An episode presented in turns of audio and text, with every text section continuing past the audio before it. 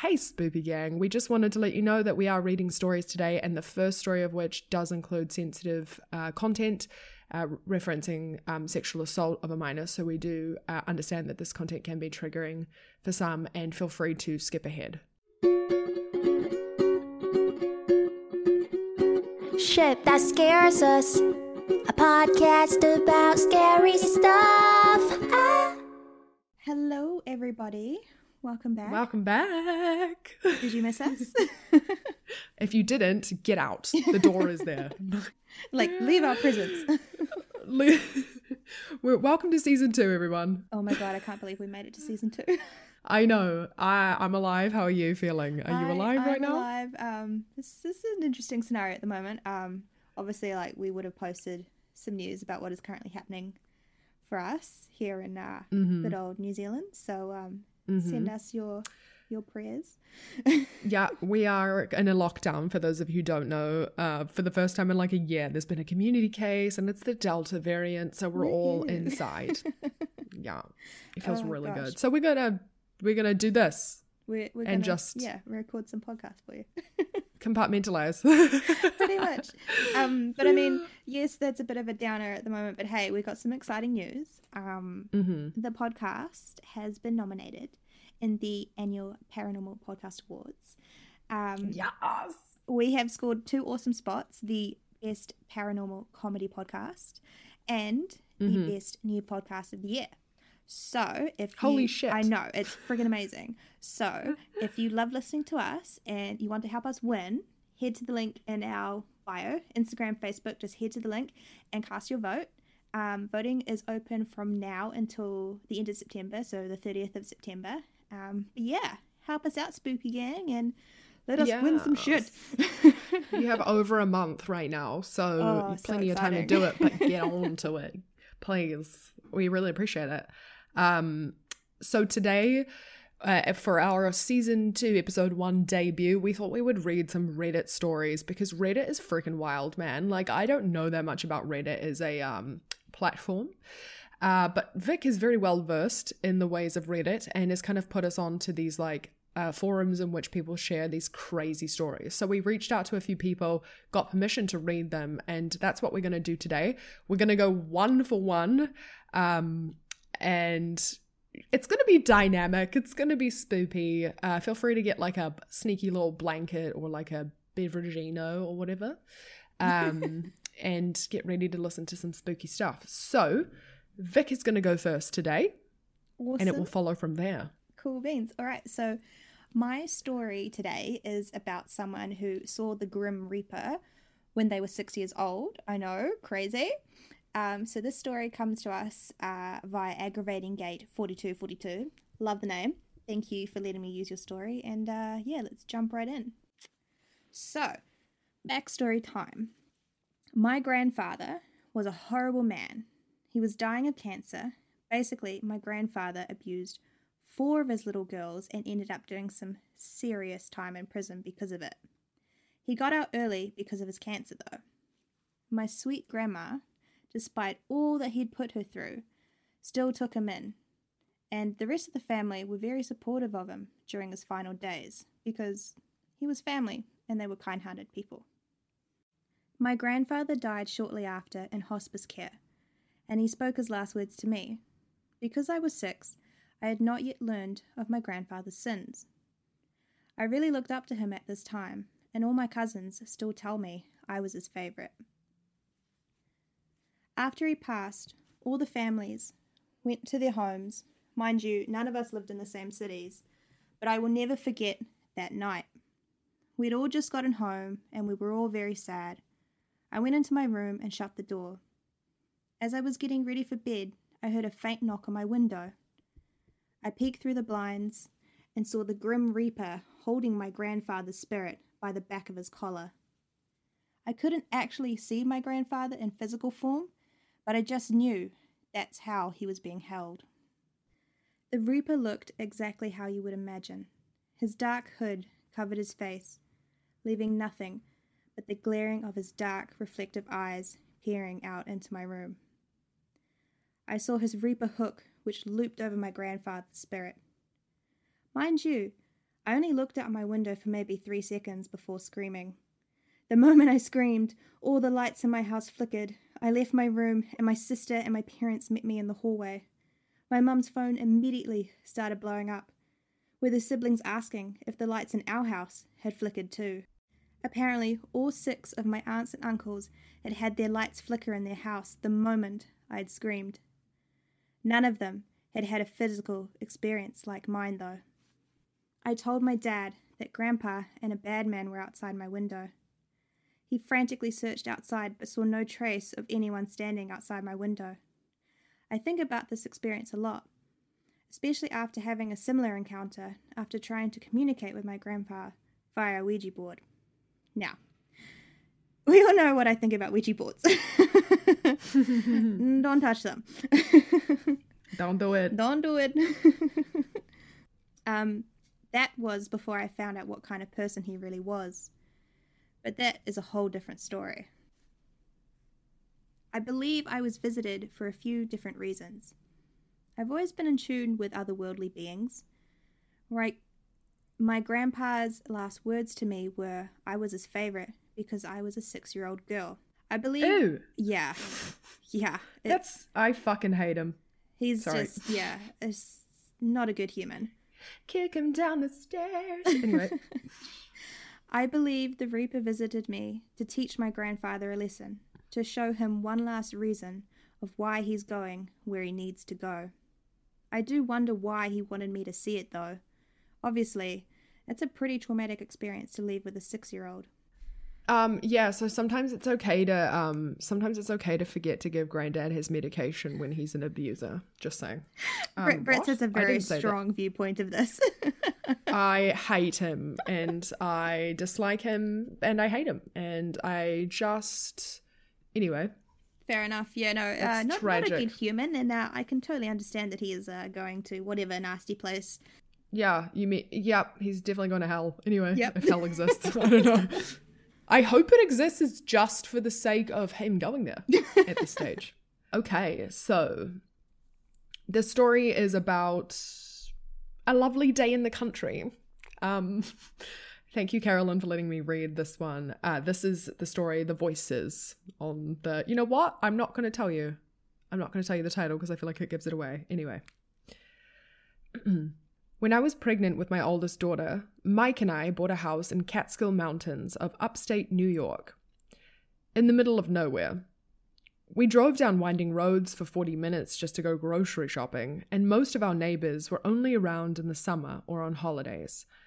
It was a nice little house next to the creek, and in the kitchen, mounted on the wall, was an old fashioned dial phone with a coiled cord. When we first moved in, I picked up the receiver and heard a quiet conversation between two women about hair dye. I didn't want to eavesdrop, so I said, Hello? Who is this? The ladies stopped talking. Then one of them said, Did you hear that? Yes. Is someone there? Hi, can you hear me? I said. But then it was silent. No voices, just a faint dial tone. I quickly decided this old phone was somehow hooked up to an old fashioned party line. After that, we used the phone very little, preferring our cordless phone hooked up in the other room.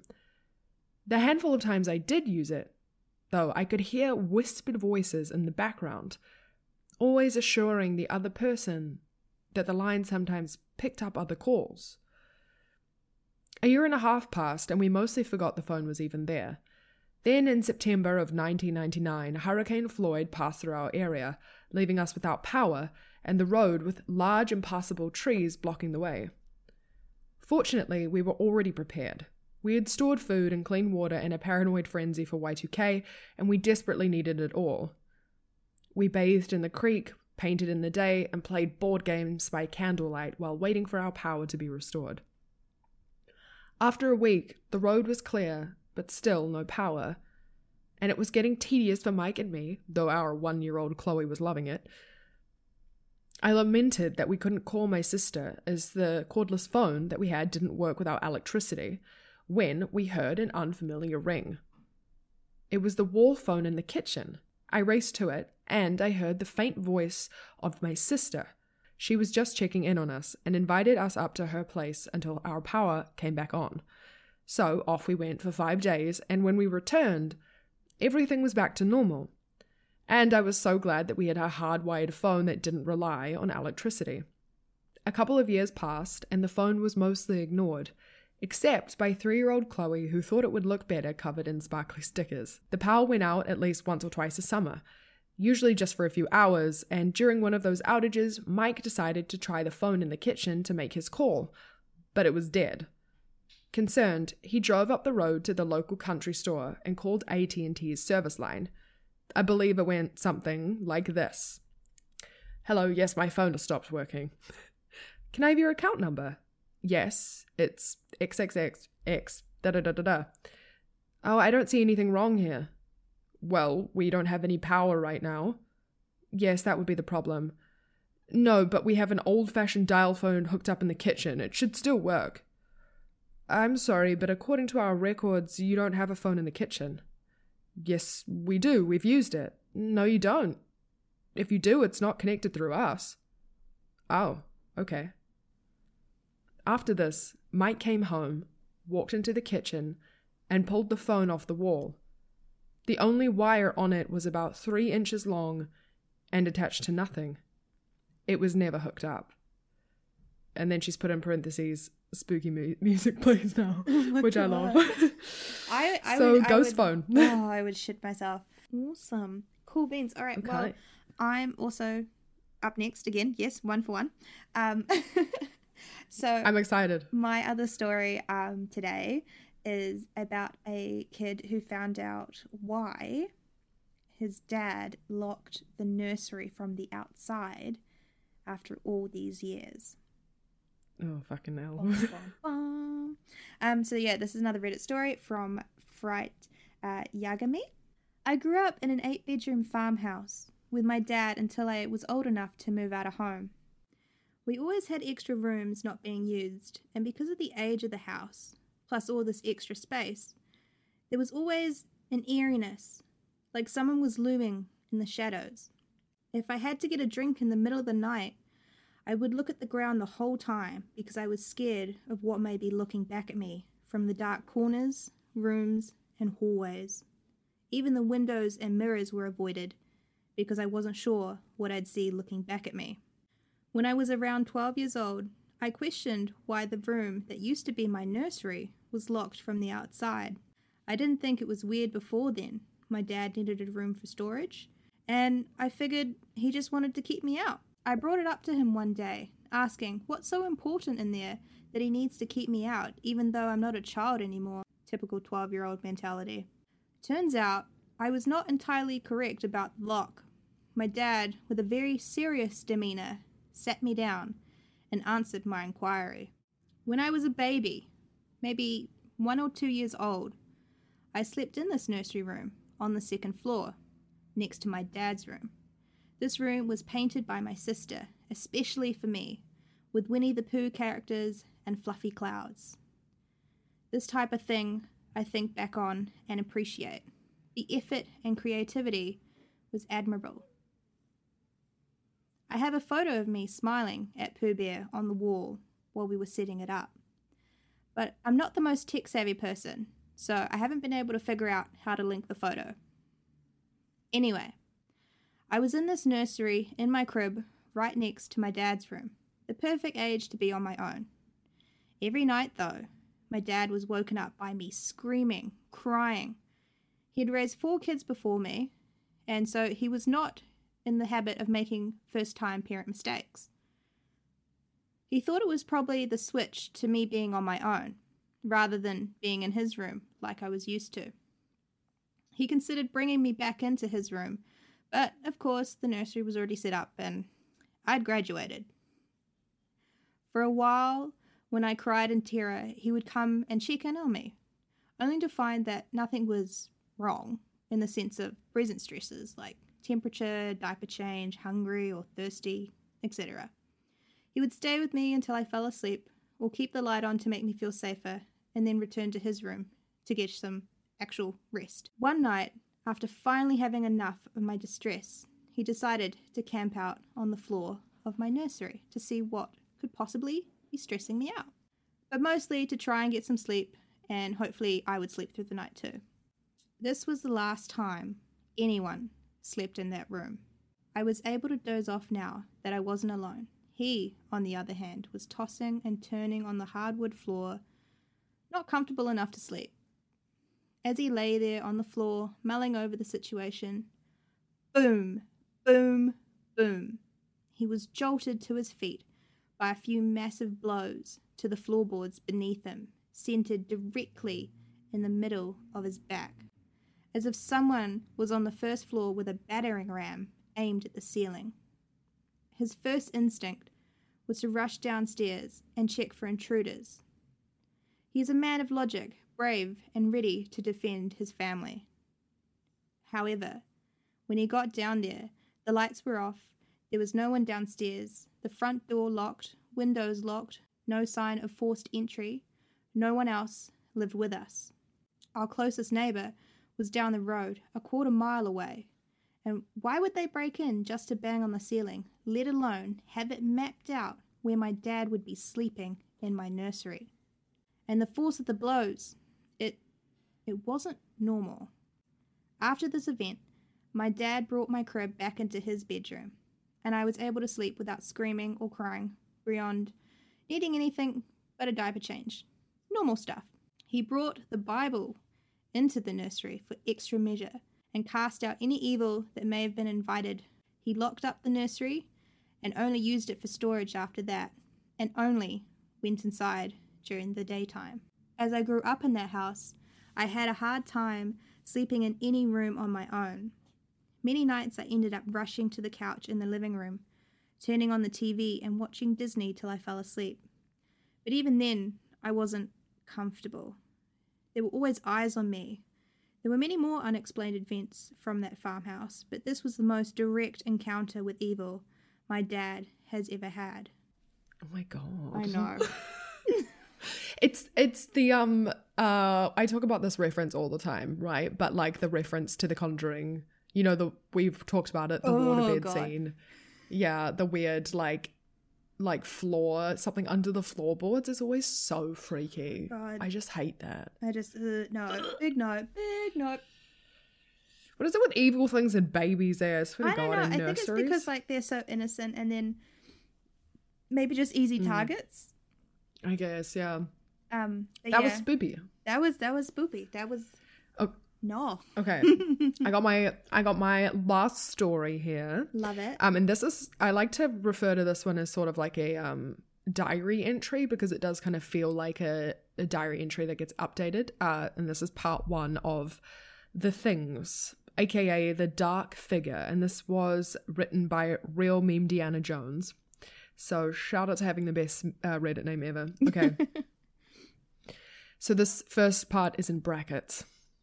I need to find out what is going on and why it's happening. I wrote this all down a few months back and I thought I'd finally share it. For the past three days, something has been happening. A mysterious dark figure has continued to visit me. It's not sleep paralysis, a sleep paralysis demon. I was able to move and witness it. I know it isn't a hallucination. I've felt and seen those before. They come to me through my lack of sleep, but this, this was much darker, more sinister. Day 1. It all started after an extremely long day at work. I came back home at around 4 pm. It was a lot of dumb stuff we had to deal with, the usual with my line of work. We get told to do something, end up waiting two hours just not to do it. My day was already not going well. I played video games like usual, talked to my girlfriend on the phone, watched YouTube, and ended up going to sleep at about 1 in the morning. That's when it happened. My eyes started to slowly open. I don't know why, it was just like I had to get ready for something, but for what? A few seconds later, a strange noise occurred a set of keys. They were jingling very loudly. It was as if someone was trying to find which one was the key to my room. And in a frantic hurry, my eyes opened all the way to reveal the dark figure behind me. It rushed at full speed, and I stood up in horror. As it backed off, and faded away. My heart pounded. I was completely out of breath. I dashed for the light and looked around for a moment, trying to make sense of it all. Nothing. I got up to get some water, chugged it down, turned off the lights, and went back to sleep. Day two. It was the same thing, almost like a fever dream. The keys jingling, the dark figure running at me, but as soon as I would stand up, it would vanish without a trace. I'm starting to think that I'm crazy. I would see uh, things like this a lot during my childhood. I had many haunting experiences. I've seen many spirits and even had conversations with them, but it all went away when I turned 14. I thought I was safe again. The voice in my head that would constantly fill my headspace with awful thoughts about myself and the people around me was gone. But it seems whatever's been scaring me since I was a child has come back. Day 3. Last night I had a 24 hour work shift. I returned at 4 in the morning and went straight to sleep. About 15 minutes into my sleep, I heard the keys again. This time, however, it was closer. I could feel it, its breath against my neck. I could feel the heat radiating from its body, the hatred that it was fueled by. I looked up to find nothing there. Scared for my life, I turned my TV on for some light and switched my pillows so that I was facing the door rather than away from it. I'm about to go to sleep. I hope it doesn't visit me again. It seems to get more aggressive by the day.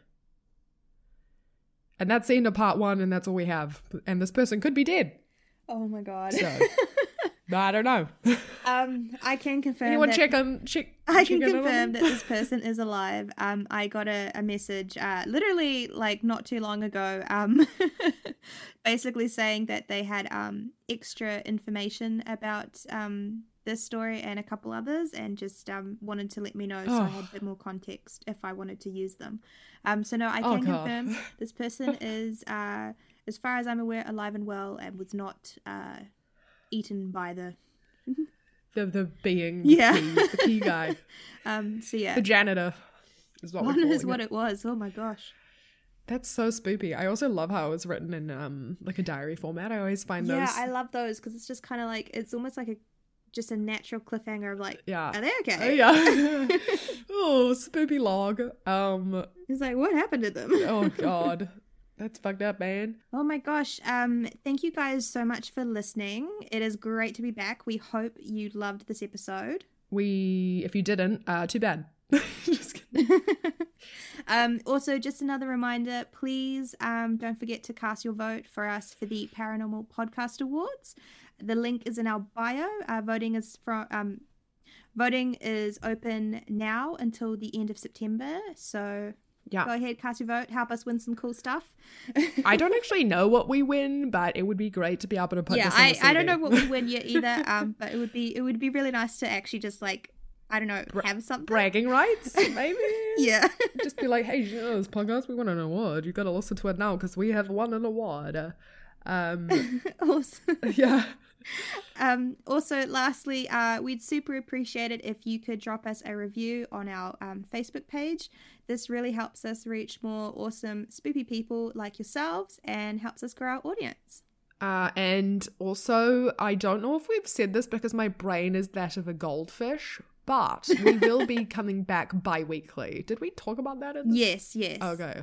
um yeah i think i've i think i've put enough um posts up but yeah, Yeah. if you're not familiar um we are now doing bi-weekly podcasts just to help us keep up to date with our everyday lives and also creating awesome content for you guys yeah.